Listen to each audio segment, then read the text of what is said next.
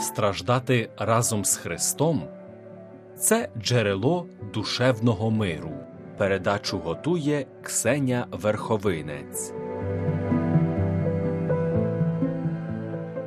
Дорогі хворі, в минулій передачі ми поставили запитання, чи думка про те, що Бог є милосердний, але не всесильний, краща від тієї, що Бог всесильний, але не милосердний? Здається, що так. Принаймні можливо вірити в доброго Бога, і не мусимо покладати всю вину на Бога за те, що з нами стається. Краще вірити в Бога, який нам співчуває, навіть коли не забирає наших страждань, ніж вірити в Бога, який мусив би усунути наші страждання, але залишався байдужим до наших проблем. Але з такими думками мусимо бути обережними. Страждання не має останнього слова. Життя має своє значення, але останнє слово має Господь, хоч це може бути аж у наступному житті. Чому Бог чогось не робить? Це плач страждальника, який вірить у те, що Бог має силу, щоб нам допомогти, але не бачить цієї допомоги.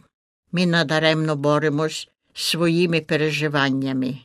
Коли не отримуємо полегшення в наших стражданнях, тоді маємо спокусу вірити, що Бог нас не любить, що Бог не зворушується нашими стражданнями. Але всякий сумнів про це повинен бути усунений таїнством жертви Ісуса Христа на Христі. Тут у нашій слабкості приходить до нас сам Бог, подібний до наших слабкостей.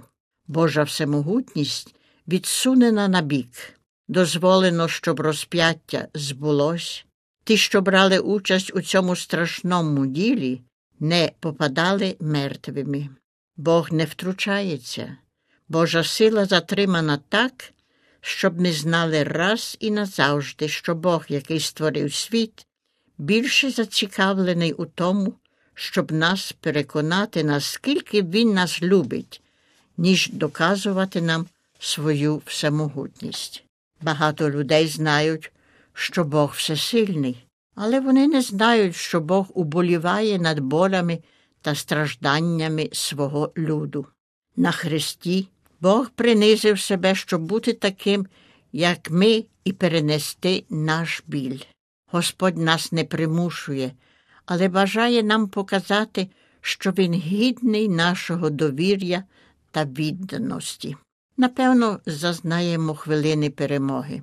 Страждання цієї хвилини не залишиться назавжди.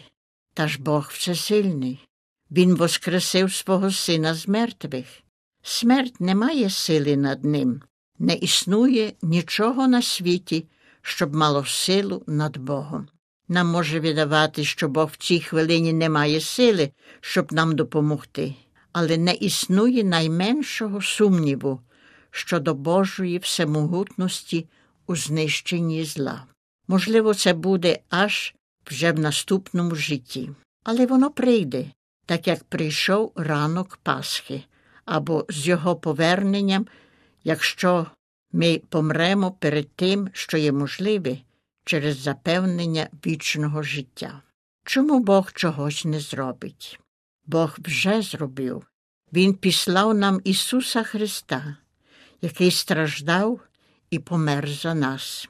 І Він зробить ще більше одного дня, переведе нас до повної перемоги, яка почалась того першого ранку, День Воскресіння. Люди, які страждають, часто скидають провину на інших. Хтось, напевно, мусив провинитися. Таке страшне переживання, як страждання, не могло статись випадково. Воно мусить мати якесь значення.